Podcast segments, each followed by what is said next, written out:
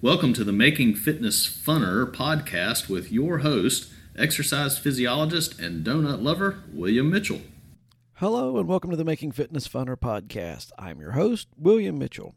Last week, we looked at the idea that breakfast, as you've heard for most of your life, is the most important meal of the day. And I just wondered is it really the most important meal of the day, or is that something, a really good slogan meant to sell you more cereal from the cereal companies. Anyway, if you're interested in the answer to that question, listen to last week's podcast. This week, we have another question submitted by a listener. And it started out as a very easy question, and the more research I did, the more involved it got. So it has evolved to at least a two week answer if not more than a two week answer, because I'm still doing research on it. I just uh, realized that I had way more than 10 minutes worth of material. So let's get to it. The problem was that they eat well during the day, they have reasonable portion sizes, they eat a fairly balanced dinner, and then go to bed. But they wake up in the middle of the night starving and also because you're waking up in the middle of the night, you have a lower um, self control. So when you did that, they'd wake up in the middle of the night and binge out and undo all of the caloric restriction they had done during the day because they ate you know hundreds and hundreds if not thousands of calories in the middle of the night so their question was is it that my blood sugar is dropping and that's what's causing me to get so hungry or what's causing this, and if so, what can I do about it? So I thought that was a pretty simple thing to look at. Let's do a quick overview of what happens right after you eat. Your food starts being digested, it's digested a little bit in the mouth. Your protein gets digested in the stomach, then it's passed on to the small intestine where it's digested and absorbed. Now, some foods are digested and absorbed more quickly than others. And when it comes to carbohydrates, those would be high glycemic index foods. And we could do a whole episode on high and low glycemic index foods. But the base, bottom line is they digest faster, they put carbohydrates into your bloodstream faster. Lower GI foods do that slower.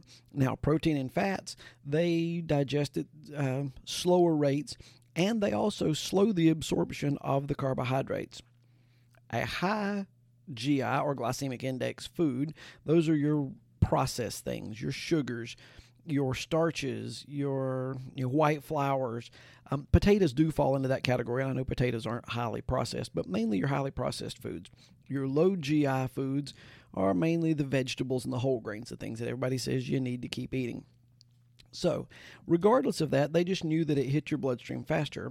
But for years, I mean, many, many years, it is thought that only that anybody that wasn't a diabetic, your body was so good at maintaining homeostasis or internal environment that your blood glucose level was very stable. And it was really hard to check blood glucose um, back 40 years ago. There, there were very limited ways to check it. Now you can have a continuous glucose monitor and that will tell you what your blood glucose level is just about every minute of the day. So, in 2007, they did a study and found out that in most people, in most healthy people, your glucose spiked after a meal and then slowly returned back to normal after about four hours. And then you would eat again after about four hours and it would go back up. The peak took place just about an hour after you ate. Now, if you ate a high a meal that was high in higher glycemic index foods, then your spike was higher, faster, and shorter. Now the shorter is a key thing here. Also, your post spike generally had a blood glucose low, and we'll explain why you had a blood glucose low. But a blood glucose low could trigger extreme hunger. Now, this is because whenever you your blood glucose goes up, the amount your body produces insulin. Now, insulin is a hormone that I'm going to simplify it. It basically opens up the little doors in the cell to let the sugar go in. It's like a key to uh, open the door. Unfortunately, the keyhole, which is a GLUT4 receptor, stays underneath the cell membrane where the insulin has difficulty getting to it until you need it. So if you start being active, your cells need sugar it will push the keyhole out to where the key can get into it. It exposes those receptors and makes you much more insulin receptive. So if you're not don't have a lot of those receptors to get the blood sugar out, your body keeps making more and more insulin. Now, two things that go wrong with that is one, insulin, if it can't get into the cells, it will store the sugar as fat. The other thing is, insulin does not break down instantly after it's not needed. It takes a while for it to clear the bloodstream. So, if you have a short lived insulin or glucose spike, you've got the extra insulin there the glucose gets out of the system because it got in fast and gets out fast. Once it's gone, you've got the extra insulin, so it keeps taking the glucose out of your bloodstream. Well, you're already down to normal level, so you start digging a hole and you get to a low glucose level, which can cause the extreme hunger. Now, a way you can prevent this is something as simple as a 15 minute walk right after you eat will lower that blood glucose spike because it makes your insulin more effective so you don't produce as much insulin and you have less of a chance of having that spike. It will lower your glucose spike sometimes by as much as 50%. To make matters a little more complicated, a 2018 study from Stanford University found that there were three basic glucotypes and a the low glucotype which they experience very little amount of spike and amount of drop of their blood sugar, the moderate and the extreme. Now, some in the extreme group, about 1 in 10 in the general population, regularly hit blood glucose levels of 200 milligrams per deciliter, which is the um, the threshold for being a diabetic, even though they are not diabetic. And some people think, well, let's just cut out our carbs altogether. Let's go on an extremely low carb diet.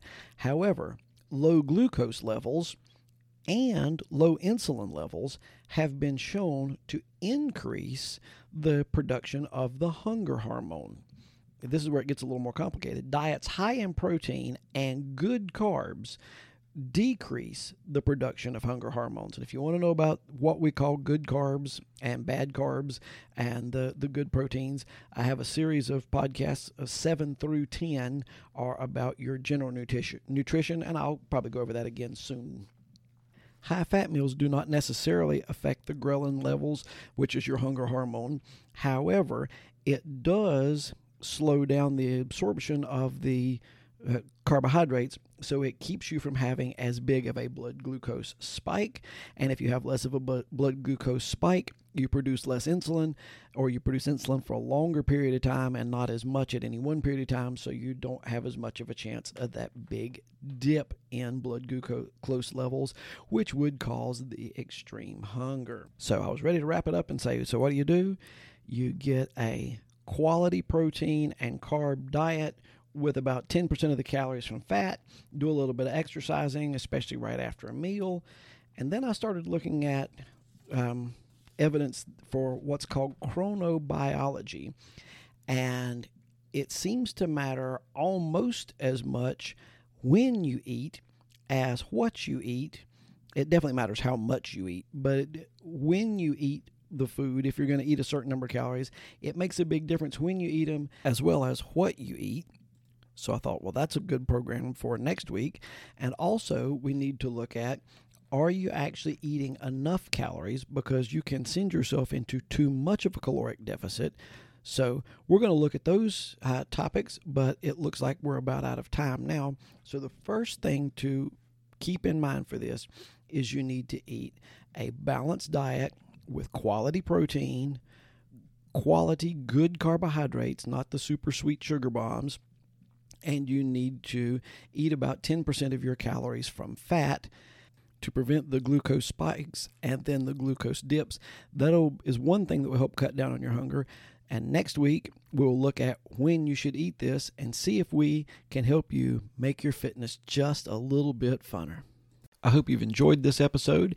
If I've said anything that you thought was enjoyable or worth sharing, Please refer this to a friend so that they can have more fun in their fitness journey. Also, please remember to subscribe and like the podcast. As always, I'd like to thank One Accord for the bumper music and Paul Sink for the great intro work. And I hope you'll join us next week as we try to make fitness funner.